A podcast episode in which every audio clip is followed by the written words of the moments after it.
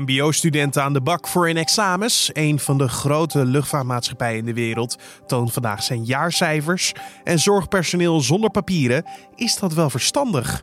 Dit wordt het nieuws. Dit zijn mensen met kennis en ervaring die je bijspijkert, die dus best meer zullen kunnen dan geen handen aan het bed. Allerlei medewerkers die afscheid hebben genomen van de zorg en studenten die zelfs nog nooit aan het werkveld geproefd hebben, gaan helpen in de strijd tegen het coronavirus. Dat er gehoor gegeven werd aan een oproep daartoe was al duidelijk. Duizenden melden zich al aan, maar nu mag het ook echt. Want zorgminister Bruins staat het toe dat voormalige artsen en verpleegkundigen zonder zogenoemde BIG-registratie aan de slag mogen. Fijn dus, want extra mankracht is hard nodig. Maar welke risico's zitten daaraan verbonden? En over welke termijn spreken we eigenlijk? Daar gaan we straks over verder praten. Maar eerst kijken we kort naar het belangrijkste nieuws van nu. Mijn naam is Corné van den Brink en het is vandaag donderdag 18 maart. In tegenstelling tot de indruk die na de toespraak van premier Mark Rutte is ontstaan, is het beleid van het kabinet er niet op gericht om in te zetten op het opbouwen van groepsimmuniteit, om op die manier het coronavirus te lijf te gaan. De gekozen aanpak leidde tot vragen en verbazing. Op basis van berekeningen zou de besmetting van 50% tot 60% van de bevolking betekenen dat 40.000 tot 80.000 Nederlanders zouden omkomen. Het beeld dat uit de toespraak opdoemde wou Rutte nuanceren. Dat deed hij gisteren tijdens het Kamerdebat over de kabinetsaanpak van de bestrijding van het coronavirus. In de Chinese stad Wuhan zijn woensdag geen nieuwe besmettingen met het coronavirus geconstateerd. Het is voor het eerst sinds de uitbraak in december dat in het epicentrum van de virusuitbraak geen enkel persoon positief is getest. In Wuhan zijn woensdag nog wel 6 mensen overleden aan de gevolgen van het virus. De stad is al een aantal maanden onder complete lockdown vanwege de uitbraak. De staatskrant China Daily meldt dat als Wuhan de komende 2 weken geen nieuwe besmettingsgevallen kent, de lockdown wellicht minder streng gaat worden. 250.000 Nederlanders die met KLM naar het buitenland zijn gereisd, zijn nog niet teruggekeerd. Dat zei KLM-topman Pieter Elbers woensdagavond in de uitzending van Op 1. De CEO van de luchtvaartmaatschappij weet niet hoeveel Nederlanders er precies nog in het buitenland zijn. Hij kan namelijk alleen cijfers geven over het aantal Nederlanders dat bij KLM heeft geboekt. Het is ook nog niet bekend hoeveel van die 250.000 personen terug naar Nederland willen. De luchtvaartmaatschappij is nog met de overheid in overleg over het eventueel inzetten van speciale chartervluchten. We blijven nog heel even bij KLM, want de luchtvaartmaatschappij en 8 vakbonden hebben een akkoord bereikt over de noodmaatregelen die de luchtvaartmaatschappij gaat treffen vanwege het coronavirus. De steunmaatregelen van het kabinet spelen daar een belangrijke rol in. Door de uitbraak van het virus is 80% tot 90% van de vluchten geschrapt, waardoor een groot deel van het personeel niet aan het werk kan. In de noodmaatregelen van de luchtvaartmaatschappij staat dat de maximale werktijdverkorting voor het personeel wordt aangevraagd, aldus het NRC. En de KLM zal volgens de krant de resterende 10% zelf uitbetalen. Dan over naar het gesprek van deze ochtend. Nu de zogenoemde BIG-registratie geen noodzakelijkheid meer is, kunnen duizenden oud-zorgmedewerkers een handje helpen in de zorg. Normaal gesproken mag dat alleen als je zo'n BIG-registratie hebt. Maar dit maakt het onmogelijk om al die oud-zorgmedewerkers en studenten die zichzelf aanboden ook daadwerkelijk in te zetten. Omdat het coronavirus veel vergt van zorgpersoneel, zijn deze extra handen nu heel hard nodig. Mijn collega Esmee Dirks sprak met oud-militair verpleegkundige Ronald Laan, die zich heeft aangemeld. En dan zag de oproep voorbij komen en voelde zich gelijk geroepen. Ja, ik voel me eigenlijk medisch altijd geroepen. En ik ben al aan het solliciteren. Ik wil graag. Ik ben in principe met pensioen. Ik kan eigenlijk gewoon thuis zitten, niks doen. Maar ja, zit niet een beetje in mijn aard. Dus eigenlijk ben ik al druk bezig met solliciteren. Ik heb ook alweer gewerkt en ja, ik voel me eigenlijk goed gezond. En waarom zou ik gewoon thuis zitten? Ik kan eigenlijk tot mijn 67 kan ik nog werken, dus ja. Want hoe oud ben je? Ik ben 56. Ik heb ruim 35 jaar bij de Koninklijke Marine gewerkt als algemeen militair verpleegkundige. Daar ben ik in februari 2016 ben ik met functionele leeftijdsontslag gegaan, zoals dat heet, eigenlijk een soort vroeg pensioen. Helaas ben ik toen ziek geworden en nou, daar heb ik best wel een tijdje mee gelopen. Sinds vorig jaar ben ik weer geneesverklaard. Ja, en ik ben dus nu weer gewoon druk bezig om te kijken of ik weer in de maatschappij aan het werk kan. Ja, ik heb vorig jaar een half jaar in het Amstelland ziekenhuis gewerkt. Daar werd ik aangenomen als verzorgende. En ik heb in september het examen gedaan voor de herregistratie voor de BIG. Alleen, ja, daar ben ik helaas voor gezakt. Ik vond het ook niet een heel fijn examen. Maar goed, het was voor het Amsterdam ziekenhuis een reden om niet verder te gaan met mij. Omdat het enige waar ze tegenaan liepen... Ik werkte op de afdeling acute opname en ik mocht geen IV-medicatie geven. Ja, dus officieel heb jij geen BIG-registratie? Ik heb officieel geen BIG-registratie, nee. En in een normale situatie zou de ziekenhuizen daarover vallen. Maar nu mag je dus wel helpen. Ja, wat vind je daar zelf van?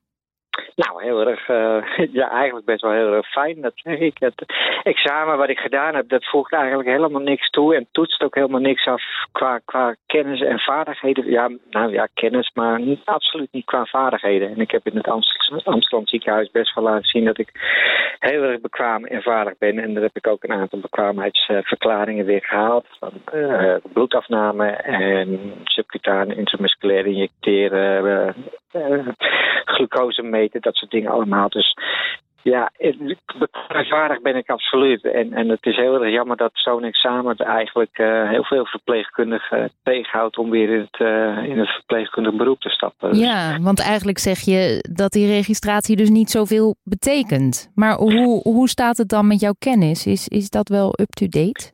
Mijn kennis is heel erg up-to-date. Ik liep in het Amsterdam ziekenhuis. Mocht ik eigenlijk niet met de visites meelopen. Omdat ik zeg de diagnoses voor. Ik stel de behandelingen voor. En dat was eigenlijk naar de co-assistentes toe was dat niet helemaal de bedoeling. Want ja, dus ik werd een beetje geacht om mijn mond dicht te houden. Mijn kennis die is gewoon heel erg groot. Dat is wat ik zei. Ik heb 35 jaar bij de Koninklijke Marine gewerkt. Ik denk dat ik op medisch gebied alles wel gezien en meegemaakt heb wat je zo'n beetje kan bedenken. Dus je schrik ook helemaal nergens meer van. Dus, ja, jij hebt misschien wel ergere tijden gekend. Absoluut.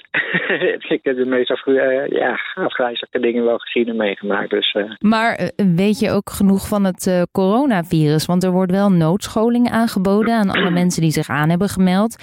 Een beetje kennis van zaken is misschien wel handig.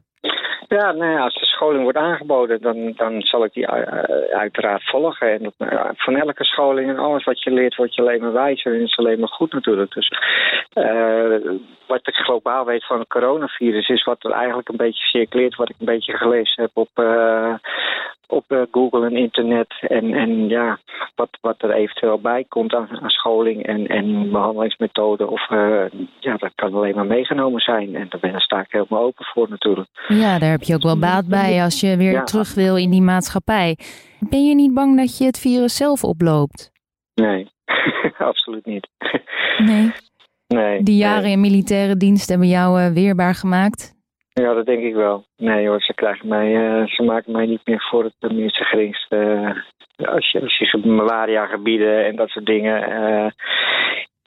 allemaal geweest bent. En nee, ik ben er absoluut niet bang voor. Dan zou ik eigenlijk overal bang voor. Dan zou ik ook voor de gewone griep bang moeten zijn of wat dan ook. Maar ik heb best wel een hoop meegemaakt. Dus daar ben ik absoluut niet bang voor. Oké, en er zit niet per se een eindtijd aan vast, hè? Want ze weten nog niet hoe het gaat in de toekomst. Hoe lang denk je dit te kunnen volhouden? Ja, ik ben nog net 56 en ik moet nog tot mijn 67. Dus ik ben eigenlijk nog wel van plan om...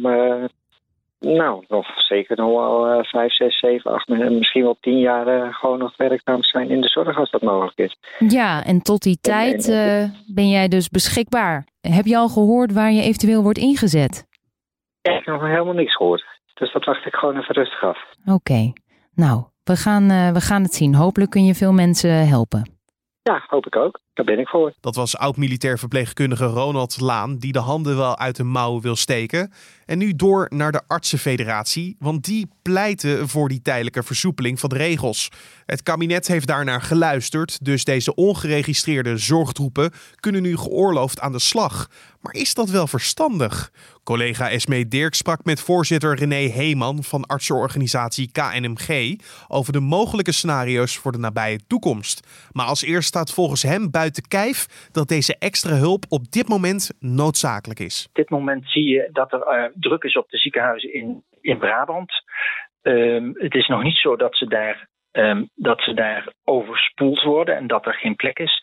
Ze kunnen het nog wel aan, wat ik begrepen heb, maar er is wel een hoge druk op. Wij verwachten dat dat ook op gaat treden dat die epidemie zich langzaam ook naar het noorden van het land uitspreidt. En dan heb je gewoon heel veel druk op alle ziekenhuizen en ook het hele gezondheidszorgsysteem. Ook om twee redenen. Veel patiënten heb je dan, maar je hebt ook veel zorgverleners die ziek kunnen worden. Zoals gisteren in de media was, zijn er zo'n kleine 400 zorgverleners nu al ziek. Ja, dus eigenlijk anticiperen jullie hiermee op de toekomst? Ja, wij anticiperen, wij maken ons gereed voor de toekomst. En je hebt zelf gezien hoe dat de afgelopen weken is gegaan. Het is elke week een verdubbeling. Dus wij willen gewoon voorbereid zijn. Ja. Nu is een BIG-registratie dus niet meer nodig. Dat heeft minister Bruins besloten. U heeft zich daar hard voor gemaakt. Dus ja, u zult blij zijn. Nou ja, wij hebben de BIG-registratie. De wet BIG is natuurlijk een wet die we heel erg hoog achten. Omdat die de individuele kwaliteit van de zorgverlener regelt. Je moet een opleiding hebben en je moet aan bepaalde bekwaamheidseisen voldoen. En wat wij gezegd hebben is, er zijn een heleboel mensen die wel kennis en kunde hebben en ervaring ook in de zorg. Maar de laatste jaren niet of niet meer of heel weinig. Die kunnen onder toezicht via een soort verlengde armconstructie best goed werk doen. En die kunnen op basis van hun bekwaamheden wel degelijk allerlei handelingen verrichten, mits ze daar in begeleid worden. Maar betekent dat u zich in principe geen zorgen maakt over verouderde kennis? Er zullen ervaren dokters en ervaren verpleegkundigen zijn die deze mensen begeleiden en zeker initieel. Daarnaast zijn er korte opleidingscursusjes van 1 of 2 dagen, waarbij je ze echt toegespitst op datgene wat ze gaat doen, opleidt. Dus niet in de breedte, maar op specifieke taken. Mm-hmm. Dat is wat je kunt doen. En aan de andere kant is het natuurlijk zo dat dit zijn mensen met kennis en ervaring die je bijspijkert, die dus best meer zullen kunnen dan geen handen aan het bed. Precies, dus dit is het beste alternatief. Dit is, denk ik, wij denken dat dit een goed acceptabel alternatief is. Ja. Oké, want ik sprak net met Ronald en hij is oud-militair verpleegkundige en heeft zich ook aangemeld. Nou, een enorme dosis aan ervaring, maar hij is afgelopen jaar toch niet geslaagd voor een onderdeel van zijn herregistratie. En dat was dan heel specifiek het toedienen van medicijnen. In hoeverre kan er rekening gehouden worden met aspecten waar iemand misschien minder goed in is? Nou, wat u daar noemt, je hebt een aantal handelingen die je dan niet kunt doen als je daar niet voor geslaagd bent. In dit geval zou Ronald in zo'n verlengde armconstructie aan het werk kunnen. En ik weet niet wat de reden is waarom die niet geslaagd is voor dat specifieke deel. Maar je kunt je voorstellen dat hij dan in dat deel begeleid wordt of dat hij dat niet doet. Of dat hij de handelingen doet die hij wel kan. Het is ook heel erg van belang dat je zelf in de gaten houdt waar je bekwaam in bent. En er zal niemand verdwijnen binnen dit. Kijk, dit is natuurlijk het idee van we gaan dat zo organiseren dat iedereen op de juiste plek terechtkomt. Maar is dat ook haalbaar? Nou, ik kan natuurlijk niet in de toekomst kijken in een crisis die we 100 jaar geleden voor het laatst hebben gehad. Maar ik denk dat omdat we dit systeem ook gebruiken voor leerlingen verpleegkundigen, maar ook voor geneeskundestudenten. Die worden ook 2 jaar begeleid en mogen steeds meer dingen onder toezicht. En dat systeem werkt goed. Dus ik denk dat kan. En ik hoop ook dat het kan. En heeft Ronald dan noodscholing nodig? Hij zei, ik heb een enorme dosis kennis. Ik heb alles gezien. Is hij dan te optimistisch, denk je? Als ik het verhaal zo hoor, denk ik dat hij best heel goed wat extra helpende handen zou kunnen geven.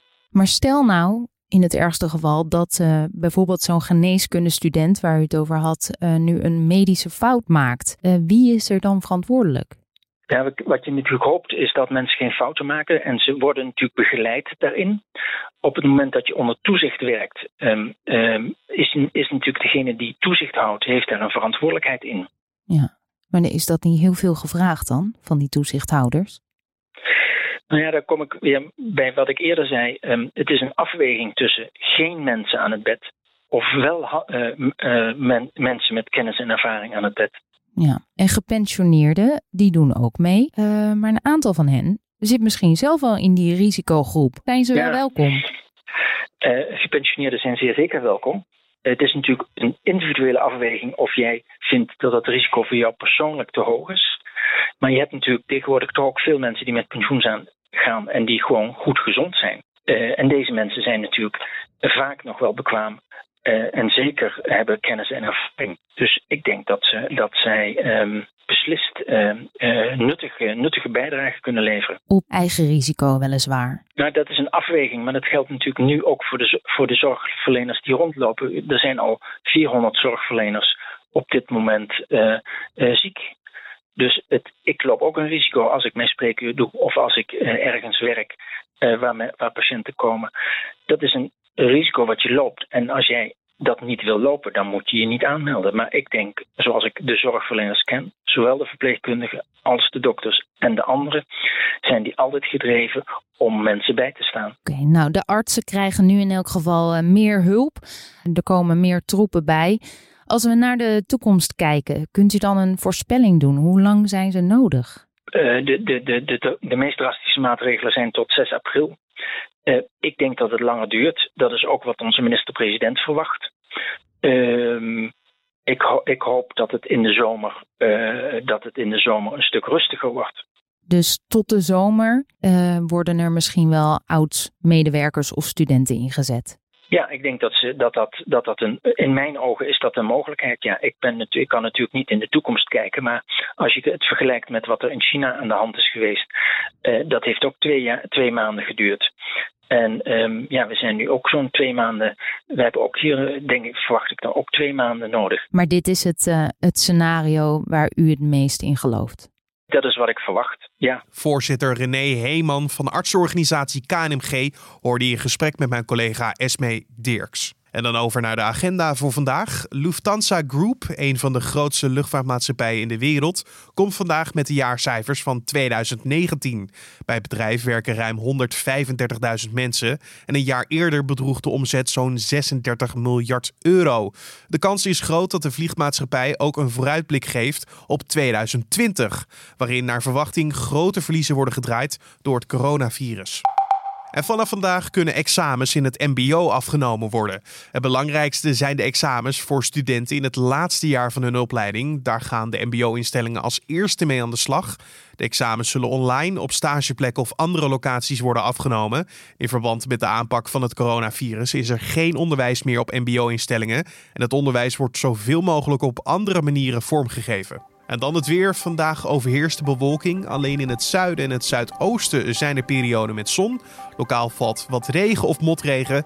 En de middagtemperatuur varieert van 7 graden in het noorden tot 14 graden in het zuiden. En om af te sluiten nog even dit. Het werd met veel bombardie aangekondigd. De comedyserie Friends komt eenmalig terug, was de boodschap.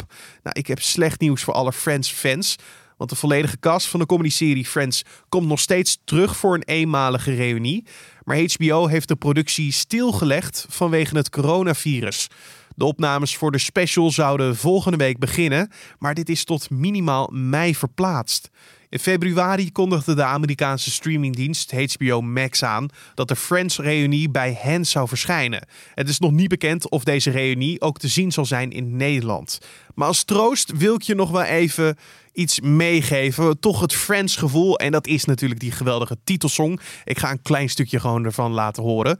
En voor de mensen die nu enorm aan het balen zijn, ik begrijp het. Maar ik wil je heel graag een wijze les meegeven die ik altijd van best wel slimme mensen vroeger heb meegekregen. Namelijk mijn ouders. Die zeiden altijd, wat in het vat zit, verzuurt niet.